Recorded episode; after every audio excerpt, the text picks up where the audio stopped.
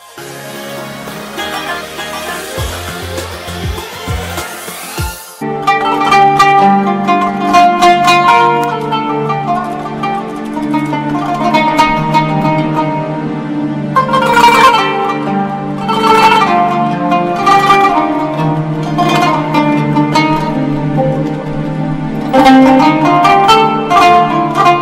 الله الرحمن الرحيم الحمد لله. والصلاة والسلام على سيدنا رسول الله وآله وصحبه ومن والاه. مع سيرة المصطفى والحبيب المجتبى أهل الوفا والصفا والتقى والنقى والعفاف والغنى. مع سيدنا رسول الله صلى الله عليه وآله وسلم صاحب الوحيين وصخرة الكونين. نعيش هذه اللحظات. عسى أن نلتمس منه ومن سيرته الشريفة المنيفة دروسا نعيش بها ونتأدب بها مع الله سبحانه وتعالى. وقد وصلنا في سرد السيرة إلى السنة العاشرة. استمرت الوفود وما سجل منها المسلمون سبعون وفدا. جاءت وأسلم أكثرها. مصداقا لقوله تعالى ورأيت الناس يدخلون في دين الله أفواجا.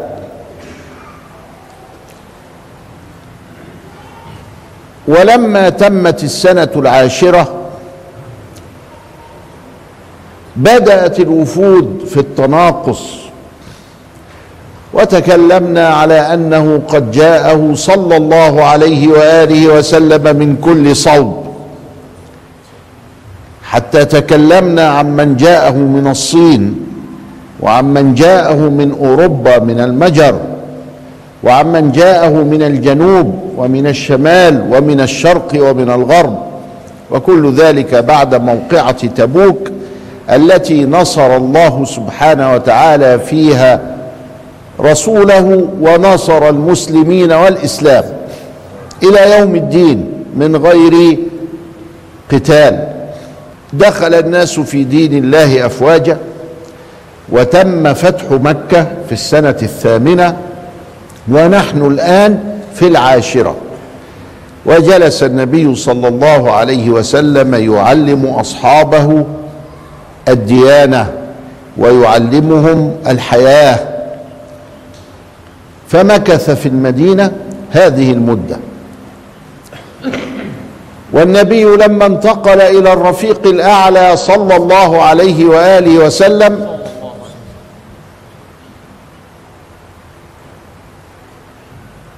كان قد تزوج إحدى عشر امرأة.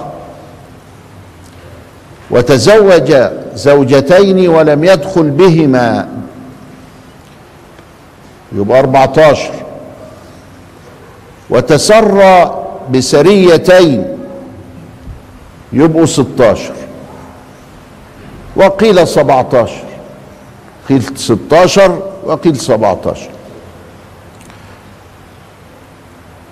اتنين ما دخلش بيهم. يعني طلقهم بعد كتب الكتاب خلاص راحوا لأهاليهم. ما فيش دخول. وهل تعد هذه من أمهات المؤمنين؟ لا. ما تعدش من أمهات المؤمنين وإن كان لها شرف أن اختارها النبي صلى الله عليه وسلم. يبقى فاضل لنا كام؟ 11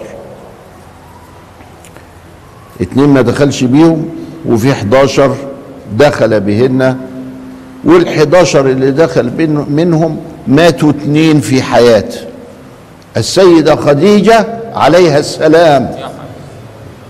أم أهل البيت.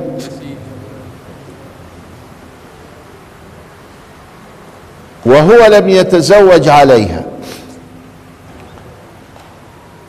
وهي صاحبة أسرته. ولما رزقه الله سبحانه وتعالى من ماريا وكانت سرية بسيدنا إبراهيم مات صغيرا.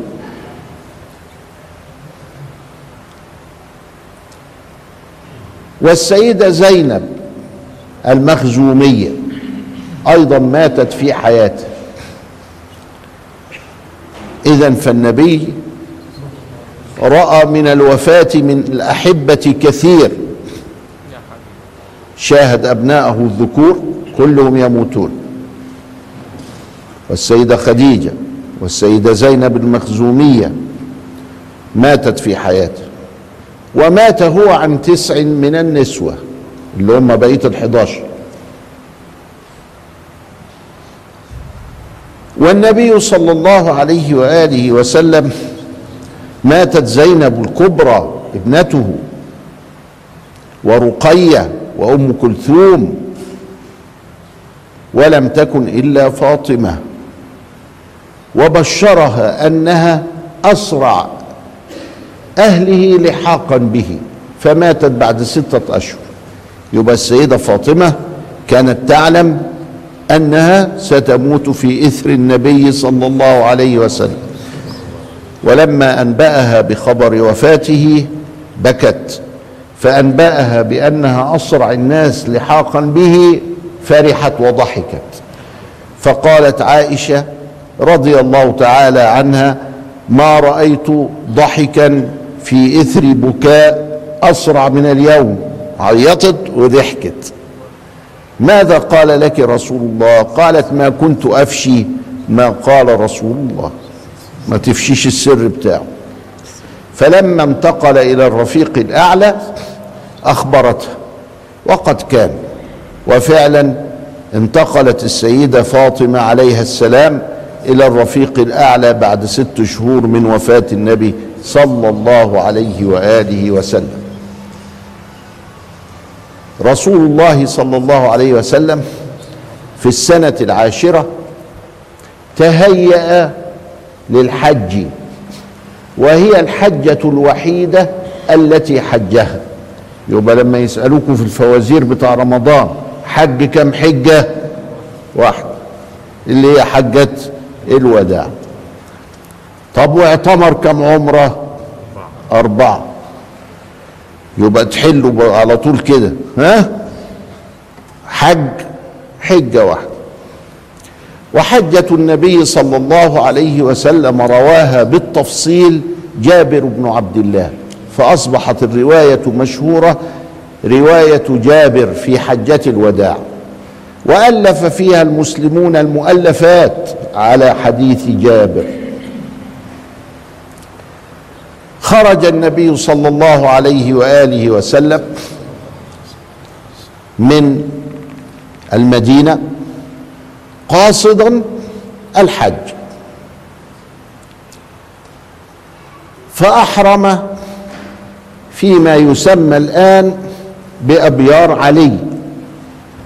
بس بعدها بشويه يعني أبيار علي دي إيه؟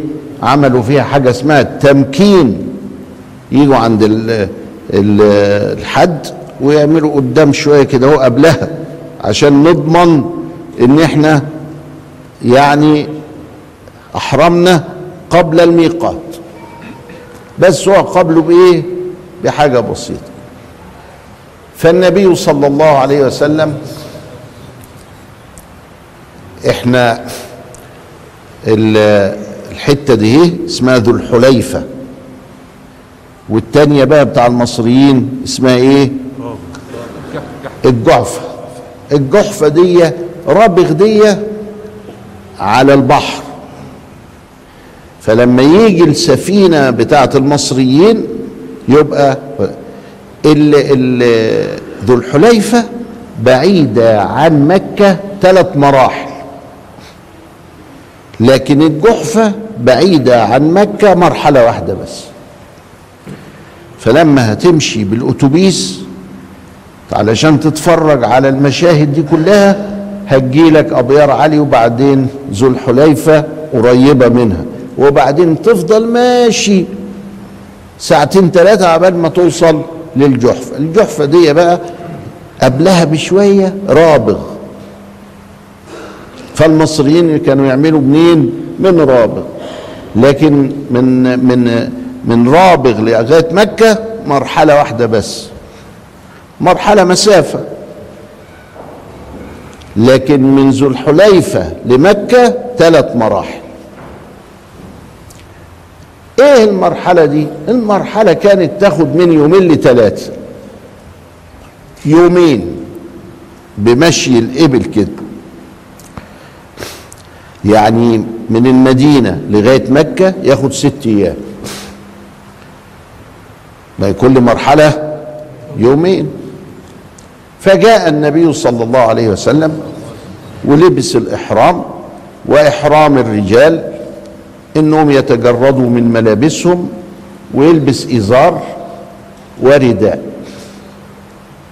ووضعت عائشة له الطيب في جسده الشريف الخلوق. الطيب ده كان بيعمل انعكاس في الضوء فكانت ترى انعكاس الضوء من الايه؟ من الدهن والطيب اللي باقي. توضأ صلى ركعتي الإحرام وهو لابس الإحرام لبيك اللهم بعمرة قارنا بالحج. يبقى لبى إيه؟ بالقران.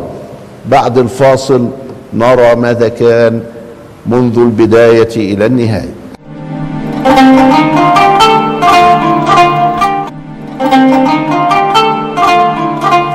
بسم الله الرحمن الرحيم. الحمد لله والصلاة والسلام على سيدنا رسول الله وآله وصحبه ومن والاه. الحج على ثلاثة أنحاء. إما أن تلبي مفردا لبيك اللهم بحج. وإما أن تلبي متمتعا لبيك اللهم بعمرة متمتعا بها إلى الحج العمرة لوحدها والحج لوحده. وإما أن تلبي قارنا لبيك اللهم بعمرة مقترنة بالحج. فرسول الله صلى الله عليه وسلم اختار الأولى هذه الأخيرة دي اللي هي آخر واحدة اللي هي العمرة المقترنة بالحج وعلى ذلك فسوف يذهب. يطوف بالبيت ويسعى ويتم بذلك عمرته وسعي حجه ولا يخرج من إحرامه حتى يأتي وقت الحج. فيحج بنفس الإحرام لسه ما زال محرما أما المتمتع فيذهب يسوي عمرة ثم بعد ذلك يحل ويعيش حياته. يلبس هدومه ويعيش خالص زي ما يكون في الحل. ثم بعد ذلك يوم الحج يحرم مرة تانية من المكان اللي هو فيه الفندق ويروح يحج المعتمر هيعمل سعيين سعي للعمرة وخلصنا منها وسعي للحج اللي هو هيبقى بعد طواف الإفاضة. لكن القارن هيعمل سعي واحد. هيطوف ويسعى بتاعة العمرة وبعدين يطوف الطواف بتاع القدوم وخلاص اللي هو الركن. وينتهي أما المفرد فهيجي محرم ويفضل محرم ويطوف ويسعى ويعمل الحج بتاعه وبعدين يطوف. طواف الإفاضة ده لازم. طب أمال اللي عملوا الأول إيه؟ طواف القدوم ما يجراش حاجة. يسعى تاني؟ قالوا لا لأنه سعى أول مرة لما جه. طب افرض ما سعاش أول مرة خلاص يسعى. فالطواف والسعي فرض بس السعي يا إما تحطه هنا يا إما تحطه هنا. سيدنا أراد أن يهدي مئة من الإبل. مئة من الإبل. مئة من الإبل ده يعني هدية يعني حاجة ضخمة جدا غالية. عنده كام؟ عنده ستة وثلاثين ناقة. خدها معاه. ساق الهدي وبعت سيدنا علي اليمن وقال له هات لي من اليمن البقية 64 بقوا 100 سيدنا علي قال طب وبعدين؟ أنا دلوقتي أروح اليمن لما هاجي من اليمن لازم أحرم عشان ألحقهم في الحج. يحرم منين بقى؟ من يلملم حتة اسمها يلملم اللي هي ميقات أهل اليمن فالنبي عليه السلام جاي من فوق ومعاه المسلمين وسيدنا علي جاي من تحت. يسوق هدي رسول الله صلى الله عليه وسلم أو البقية بتاعته علشان يتموا الاثنين المية. أحرم من يلملم فلما جه يحرم سيدنا علي عايز يحرم زي سيدنا. زيه قال لي الله. طب وهو ده في ثلاث أشكال. مفرد وقارن ومتمتع. هو عمل إيه؟ أنا ما أعرفش وما فيش تليفونات. حينئذ. قال اللهم إني أحرمت إليك بما أحرم به رسول الله. شوف هو عمل إيه؟ أنا زيه. متمتع متمتع. ولذلك أجاز العلماء كده. أن التابع يحرم بإحرام المتبوع. قائد جيش ومعاه جنوده. وهم مش عارفين القائد عمل إيه؟ قالوا خلاص أحرمنا بما أحرم به القائد. زي ما القائد إيه يقول. مثلا يعني فيبقى جائز مفيش مانع. أحرمت بما أحرم به فلان. يجوز.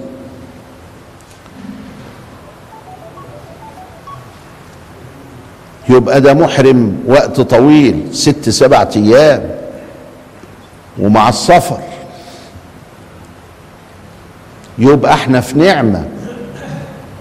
ان إحنا نحرم في الطيارة أو نحرم في المطار وبعدين نركب ونروح. ده دلع بقى. اللي وصلني المطار قبل ما يرجع البيت اكون أنا وصلت إيه؟ جدة. هلا. يعني ك... ك... ساعتين. ديك هتخدهم ست سبع أيام. وماشيين. إما على الإبل وإما على الخيل وإما ماشيين على رجولهم. مجهود ضخم. ولذلك كانت الناس اللي يحج مرة يا بخته. وكان لما الأكابر يحجوا ينادى بها فيقال الحاج فلان لها قيمة. لأنه بذل فيها الغالي والرخيص. ولما أرادوا أن يمدحوا هارون الرشيد قالوا كان يجاهد عاما ويحج عاما. هارون الرشيد اللي هم خلوه بتاع ستات وخلوه بتاع مزيكا وغنى وبتاع. آه، كلمة هارون الرشيد بقت في الذهن كده. أهو الراجل ده ما كانش كده. كان يحج عاما ويجاهد عاما. رسول الله صلى الله عليه وآله وسلم بيقول لنا إيه؟ لما السيدة عائشة قالت له يا رسول الله حرمنا الجهاد ما بنطلعش في كل معركة كده والجهاد ده فضله كبير. قال الحج جهادكن. حجوا بس حجة كويسة كده. اذا فنحن في نعمة كبيرة. تستوجب منا الشكر ومزيد الخضوع ومزيد الالتزام في الحج. الحج ليس رحلة سياحية الحج رحلة عبادة. فما كان ينبغي علينا بعد كل هذه التيسيرات إلا الشكر والحمد لله وضبط النفس. فالنبي صلى الله عليه وآله وسلم الحج المبرور ليس له جزاء إلا الجنة. يبقى لازم في مشقة فإن الأجر على قدر المشقه أولياء الله قالوا إن الحج والعلم والولاية تيسر إذا تقارب الزمان. ساعتين أروح أحج. وممكن جدا بالمواصلات وكذا إلى آخره نخلص اوام أوام تلاقيني هنا في نفس اليوم اللي رميت فيه. فشيء يعني آه، منا رحمة تستوجب الشكر وتستوجب الصبر وتستوجب مزيد الإخلاص. الحج ييسر الحج. وييسر العلم. زمان كنا نمسك الكتاب ونكتبه. كلمة كلمة كلمة كلمة كلمة كلمة فياخد وقت. وايدي تتعب. وذهني يتعب. بس كان فيه علم يا أخي. لأنه النقل ده بيعلمني برضه. مرة الشيخ خالد الأزهري الشيخ خالد الأزهري ده كان بيشتغل في الأزهر بقى إمام كبير من أئمة النحو زي سيبويه كده. ف الإمام خالد الأزهري بيشتغل إيه؟ مشعل. إيه مشعل دي؟ يعني بيجيب ال- الأناديل بتشتغل بالزيت مش بالكهرباء زي دلوقتي ويحط فيها زيت علشان إيه؟ تقيد للطلب. فهو بيحط وقعت نقطتين زيت على كتاب الولد الطالب. فالولد قال له ما انت جاهل.